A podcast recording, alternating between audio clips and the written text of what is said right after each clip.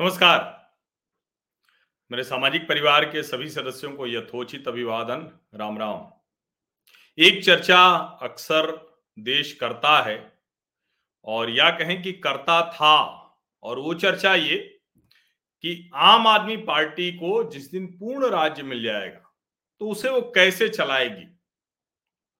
और ये चर्चा बहुत गंभीरता से देश का हर नागरिक करता है। जो आम आदमी पार्टी के समर्थक हैं, उनको लगता है कि अगर हमारे नेता अरविंद केजरीवाल की पार्टी को पूर्ण राज्य मिल जाए तो वो काया कल्प कर देंगे। एक भ्रम है, एक इल्यूजन में जी रहे हैं। वो और जो आम आदमी पार्टी के विरोधी हैं, वो ये मानते थे कि पूर्ण राज्य मिलेगा तो ये कुछ नहीं कर पाएँगे। इनको चूँकि आदत पड़ी हुई है सिर्फ़ विवादों में रहने की, झगड़ा लड़ाई करने की, और उसी के आधार पर अपनी राजनीति आगे बढ़ाने की। लेकिन अब जब पूर्ण राज्य मिल गया है आम आदमी पार्टी को, पंजाब तो ये दोनों ही बातें जो है ना, वो बहुत पीछे छूट गई हैं। चाहे वो जो आम आदमी पार्टी के समर्थक सोच रहे थे वो हो, या फिर जो आम आदमी पार्टी के विरोधी सोच रहे थे वो हो, दरअसल वो बहुत आगे निकल गए हैं। और डॉक्टर कुमार विश्वास, आम आदमी पार्टी के संस्थापक सदस्यों में से एक डॉक्टर कुमार विश्वास ने पंजाब के चुनाव के ठीक पहले एक कार्यक्रम में जब पत्रकारों ने उनसे सवाल पूछा तो एक बात कही थी। और जब ये बात कही तो उस वक्त बड़ी आलोचना हुई कि ये सिर्फ़ और सिर्फ़ चुनाव के समय आम आदमी पार्टी चूँकि चुनाव जीत रही है पंजाब में, उसको हराने के लिए, उसको सत्ता से बाहर रखने की कोशिश है। अरविंद केजरीवाल ने आरोप लगा दिया कि देखिए ये तो सभी पार्टियाँ मिल गई हैं। राहुल गांधी, नरेंद्र मोदी, अकाली दल सब मिल गए हैं। सब एक हो गए हैं अरविंद जी की ईमानदार राजनीति के खिलाफ। लेकिन आप सोचिए कि डॉक्टर कुमार विश्वास ने जो कहा, वो एक एक शब्द। तब तो जो कहा जा रहा था कि ये कैसे डॉक्टर कुमार विश्वास कह सकते हैं लेकिन अब तो लग रहा है कि डॉक्टर कुमार विश्वास ने जो कहा, वही सच था।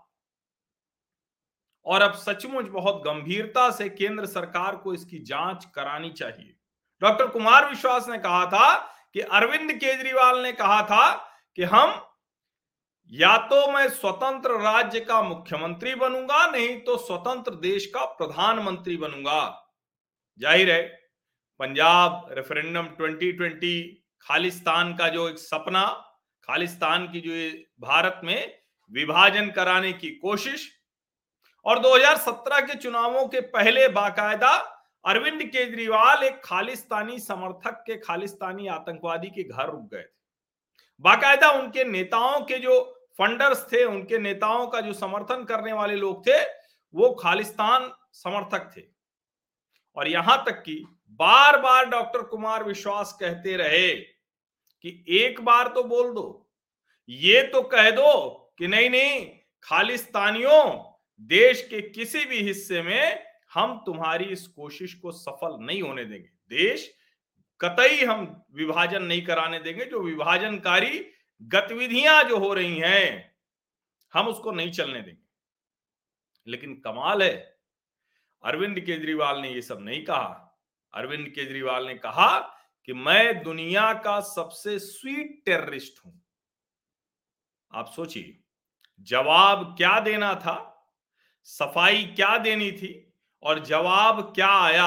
अरविंद केजरीवाल ने कहा कि मैं दुनिया का सबसे स्वीट टेररिस्ट हूँ, स्कूल बनाता हूँ, अस्पताल बनाता हूँ, इसलिए सब मेरे पीछे पड़े हुए उन्होंने ये नहीं कहा कि खालिस्तानियों को बिल्कुल पूरी तरह से, जिसको हम कहते हैं ना कि खालिस्तान का जो एक भारत में जो एक दुष्चक्र चलाने की कोशिश हो रही है, बाहर से बैठकर जो लोग कर रहे हैं, जो फंडिंग हो रही है, उसके खिलाफ हम लड़ेंगे।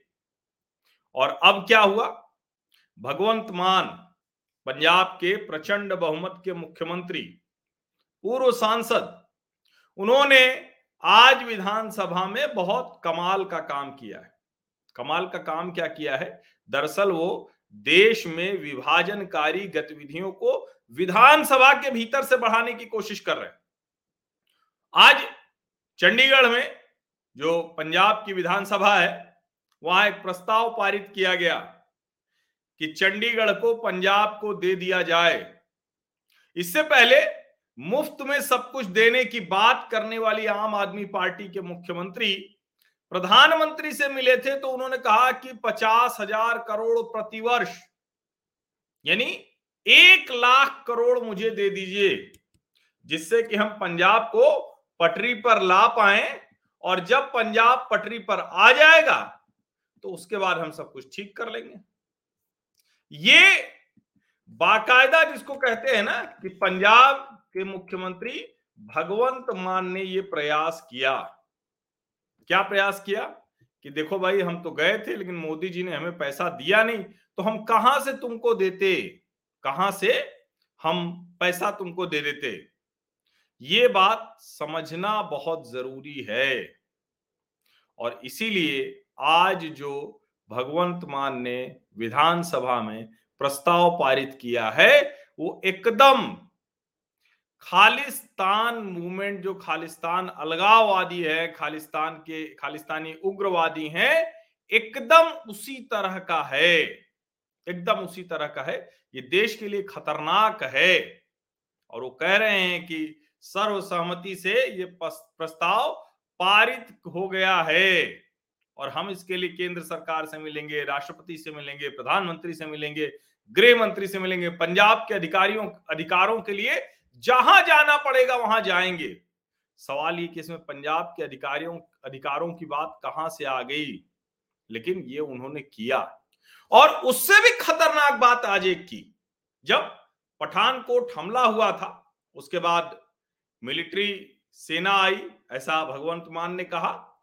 और उसके बाद लेटर, आई रिसीव्ड लेटर, मुझे बाद में एक चिट्ठी मिली कि पंजाब को साढ़े सात करोड़ रुपया मिलिट्री के लिए देना है। उन्होंने कहा कि मैं और साधु सिंह, हम दोनों सांसद गए, राजनाथ सिंह से मिले और उनको कहा कि हमारे एमपी लैड से ये पैसा ले लो, लेकिन लिख कर दो कि पंजाब देश का हिस्सा नहीं है और भारत से सेना किराए पर लेता है। जबकि सच क्या है? इतना बड़ा झूठ, इतना खतरनाक झूठ देश में विभाजन कराने वाला झूठ, इस तरह से पंजाब को बांटने की कोशिश करने वाला झूठ। और वो भी सोचिए कि ये भी तुरंत तुरंत चुनी हुई सरकार है, प्रचंड बहुमत से चुनी हुई सरकार है। हालाँकि इनको कोई विभाजन कराने में जरा सा भी संकोच नहीं होता, चाहे वो किसान आंदोलन के नाम हो, चाहे वो खालिस्तानी समर्थकों के नाम हो, उनको कोई दिक्कत नहीं। और इसीलिए वो जो झूठ बोला उन्होंने कि साढ़े सात करोड़ का खर्चा मांगा था सामने आ गया, क्योंकि वो खुद भगवंत मान ने जो चिट्ठी साझा की है, उसमें छह करोड़ पैंतीस लाख का है। वो भी सेना नहीं है, सेंट्रल फोर्सेज का डिप्लॉयमेंट हुआ है। ये बाकायदा एक कहें कि पारंपरिक तरीके से, ट्रेडिशनल तरीके से जब सेंट्रल फोर्सेज किसी स्टेट में जाती हैं तो उसका खर्च वो राज्य ही उठाता है। पठानकोट में दो से 27 जनवरी 2016 तक केंद्रीय अर्धसैनिक बलों के जवान थे। छह करोड़ पैंतीस लाख का बिल बना था। लेकिन बाद में जब अकाली और भारतीय जनता पार्टी की सरकार ने कहा तो इस बिल को वापस ले लिया गया या कहें कि केंद्र सरकार ने माफ़ कर दिया। लेकिन सवाल ये कि भगवंत मान तो आम आदमी पार्टी के सांसद थे, न तो वो अकाली दल में थे न भारतीय जनता पार्टी में थे, न उनकी राज्य में सरकार थी, न उनकी केंद्र में सरकार थी। तो क्यों जो है, किस वजह से ये चिट्ठी उनको लिखनी पड़ गई? इसका मतलब क्या हुआ? इसका मतलब यह है कि हर वक्त आम आदमी पार्टी सिर्फ़ और सिर्फ़ विभाजनकारी राजनीति में लगी रहती है। क्या देश के दूसरे हिस्सों में जब केंद्रीय अर्धसैनिक बल जाते हैं तो उसका खर्च नहीं होता है। और क्या ये परंपरा नहीं है? या तो सभी राजनीतिक दल सहमत हों और उस पर क्योंकि इसके पहले केंद्र में कांग्रेस की सरकार थी। क्या कांग्रेस की सरकार के समय कुछ और होता था? और इसीलिए मैं कह रहा हूँ कि ये पार्टी दरअसल वो काम कर रही है जो सुनने में लगेगा कि हाँ भाई, पंजाब के लोग चंडीगढ़ दे दो। क्यों ये हुआ था? क्योंकि पंजाब और हरियाणा जब अलग हुए, एक से दो राज्य हुए तो उस वक्त विवाद आगे न बढ़े, इसीलिए उसको केंद्र शासित प्रदेश बनाया गया था। और चूँकि केंद्र शासित प्रदेश होने से जो पंजाब की, विशेष करके आम आदमी पार्टी की जो विभाजनकारी राजनीति है, वो चंडीगढ़ में नहीं चल पा रही है। जो एक तरह से कहे कि बहुत व्यवस्थित, बहुत अच्छे से बसाया गया शहर, केंद्र शासित प्रदेश तो उसको वो किसी भी तरह से अपने कब्जे में लेना चाहते हैं। और उसके लिए झूठ बोल रहे हैं। और दूसरा ये, हरियाणा में भारतीय जनता पार्टी की सरकार है तो राज्यों के बीच में भी वो एक संघर्ष की स्थिति करना चाह रहे हैं। और इसीलिए मैं कह रहा हूँ कि डॉक्टर कुमार विश्वास ने उस वक्त जो कहा,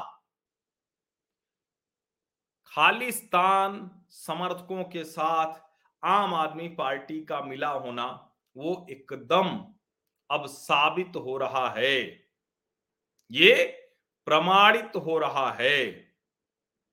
सवाल ये कि लोकतांत्रिक तौर पर चुनकर आई सरकार अगर विधानसभा के पटल का इस तरह से दुरुपयोग कर रही तो कोई क्या कर सकता है?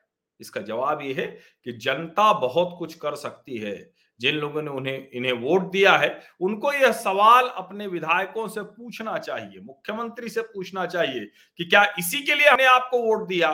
कि आप पंजाब में आकर सिर्फ़ और सिर्फ़ विभाजनकारी राजनीति करें? क्या इसीलिए हमने आपको वोट दिया कि आप झूठ विधानसभा में बोलकर और देश की एकता अखंडता को चोट पहुँचाने की कोशिश करें? यह सवाल पूछना चाहिए। अगर आप आम आदमी पार्टी के घनघोर समर्थक हैं तो भी ये सवाल तो पूछना बनता है ना। और कोई भी राज्य सरकार, कोई भी जो इस तरह से पार्टी है, वो कैसे देश की सेना को लेकर, देश के जो कहें कि संघीय ढांचे को लेकर, राज्य केंद्र संबंधों को लेकर इस तरह से झूठ कैसे बोल सकती है? इस तरह से विभाजनकारी एजेंडा भला कैसे बता चला सकती है? और देखिए, उनके पास कुछ करने के लिए है नहीं। जो आम आदमी पार्टी के समर्थक हैं, वो ठीक से समझ लें, इनको कुछ नहीं करना है। एक पूर्ण राज्य मिला है, जहाँ ढेर सारी चुनौतियाँ हैं। वहाँ के लोगों को रोज़गार की समस्या है, वहाँ के लोगों को खेती की समस्या है, वहाँ के लोगों को आतंकवाद की समस्या है, वहाँ के लोगों की नशे की समस्या है, वहाँ और ये सब क्यों है? क्योंकि बगल में पाकिस्तान है, वो आतंकवादी हरकतें करने की कोशिश करता है। ये अलग बात है कि हमारी सेना, हमारी पंजाब पुलिस उसको रोक लेती है। नशे का कारोबार खूब होता है, जो अवैध हथियार हैं, उनका धंधा खूब होता है और खालिस्तानी आतंकवादियों को फिर से बढ़ावा देने की कोशिश हो रही है। अब ये पंजाब के लोगों को तय करना है कि पंजाब के नाम पर ये घटिया राजनीति, देश को बांटने वाली राजनीति कब तक वो होने देंगे? क्योंकि देखिए, जनता से ऊपर कुछ नहीं है। जनता से ऊपर कोई भी ऐसा नहीं है कि जो किया जा सके। जनता सबसे ऊपर होती है। लेकिन अगर आप ही इस बात को ध्यान नहीं देंगे तो फिर कोई और कुछ नहीं कर सकता है। कोई भारतीय जनता पार्टी, कोई कांग्रेस पार्टी, कोई अकाली दल, कोई कुछ इसमें नहीं कर पाएगा। और देखिए, ये दबाव तो ऐसा होता है कि कांग्रेस, अकाली ने भी, बसपा ने भी चंडीगढ़, पंजाब को दिया जाए, इसका समर्थन किया। अकाली दल और कहीं है नहीं, पंजाब के अलावा। और कांग्रेस फ़िलहाल अभी कहाँ है, कहाँ नहीं है इसको खोजने के लिए कांग्रेस वर्किंग कमेटी की बैठक करनी पड़ेगी। और अध्यक्ष है नहीं, इसलिए कोई बैठक ठीक से नहीं हो सकती, निर्णय नहीं लिया जा सकता। ये स्थिति है। लेकिन पंजाब के लोगों को, पंजाब को बचाने के लिए इस देश विरोधी राजनीतिक तमाशे का विरोध करना पड़ेगा। खड़े होना पड़ेगा आपको, हर हाल में। क्योंकि आपके बिना कुछ नहीं हो सकता, वरना वो वही करेंगे और ये कहेंगे कि देखिए, हमें जनता ने चुनकर भेजा है, हमें जनता ने आदेश दिया है, जनादेश हमारे पक्ष में है, मैंडेट हमें सपोर्ट करता है। और सच बात है कि जनादेश जिसके पक्ष में है, लोकतंत्र में आप उसका कुछ नहीं कर सकते। भले ही वो देश बांटने की विभाजनकारी राजनीति विधानसभा के पटल पर करे। राज्य की बेहतरी के लिए कोई योजना नहीं। राज्य को कैसे ठीक किया जाएगा, इसको लेकर कुछ बात नहीं। सिर्फ़ और सिर्फ़ केंद्र से टकराव की राजनीति, पड़ोसी राज्य से टकराव की राजनीति, पंजाब के लोगों की भावनाओं को भड़काकर उन्हें सड़क पर उतारने की, अराजक बनाने की, अराजकता के ज़रिए अपनी कमियों को छिपाने की राजनीति है। तो पूर्ण राज्य का अगर पूर्ण राज्य की सत्ता मिल जाएगी, पूर्ण राज्य का शासन करने को मिलेगा तो आम आदमी पार्टी क्या करेगी? ये जो सवाल आम आदमी पार्टी के समर्थकों और विरोधियों दोनों के मन में था, दोनों अपने अपने तरीके से सोचते थे, समर्थक सोचते थे कि बड़ा कमाल का काम करेंगे, केंद्र बहुत बाधा करता रहता है। तो अब ये कोई बाधा की चीज़ तो थी नहीं। इसकी, इन सवालों का जवाब तो बाद में भी मांगा जा सकता था, लेकिन नहीं, क्योंकि यही सवाल खड़े करके, असली सवाल कहाँ है? शिक्षा, स्वास्थ्य, रोज़गार का सवाल कहाँ है? केंद्र के से कर्जा मांगने चले आए, लेकिन जो कर्ज राज्य पर बढ़ता चला जा रहा है, उसका सवाल कहाँ है? जो कनाडा के लिए, लंदन के लिए, जो पंजाब का नौजवान वीज़ा की लाइन में लगा हुआ है, उसका सवाल कहाँ है? जो खेतों में जल स्तर घटता जा रहा है, पंजाब में किसानी एक बहुत खराब स्थिति में पहुँच रही है।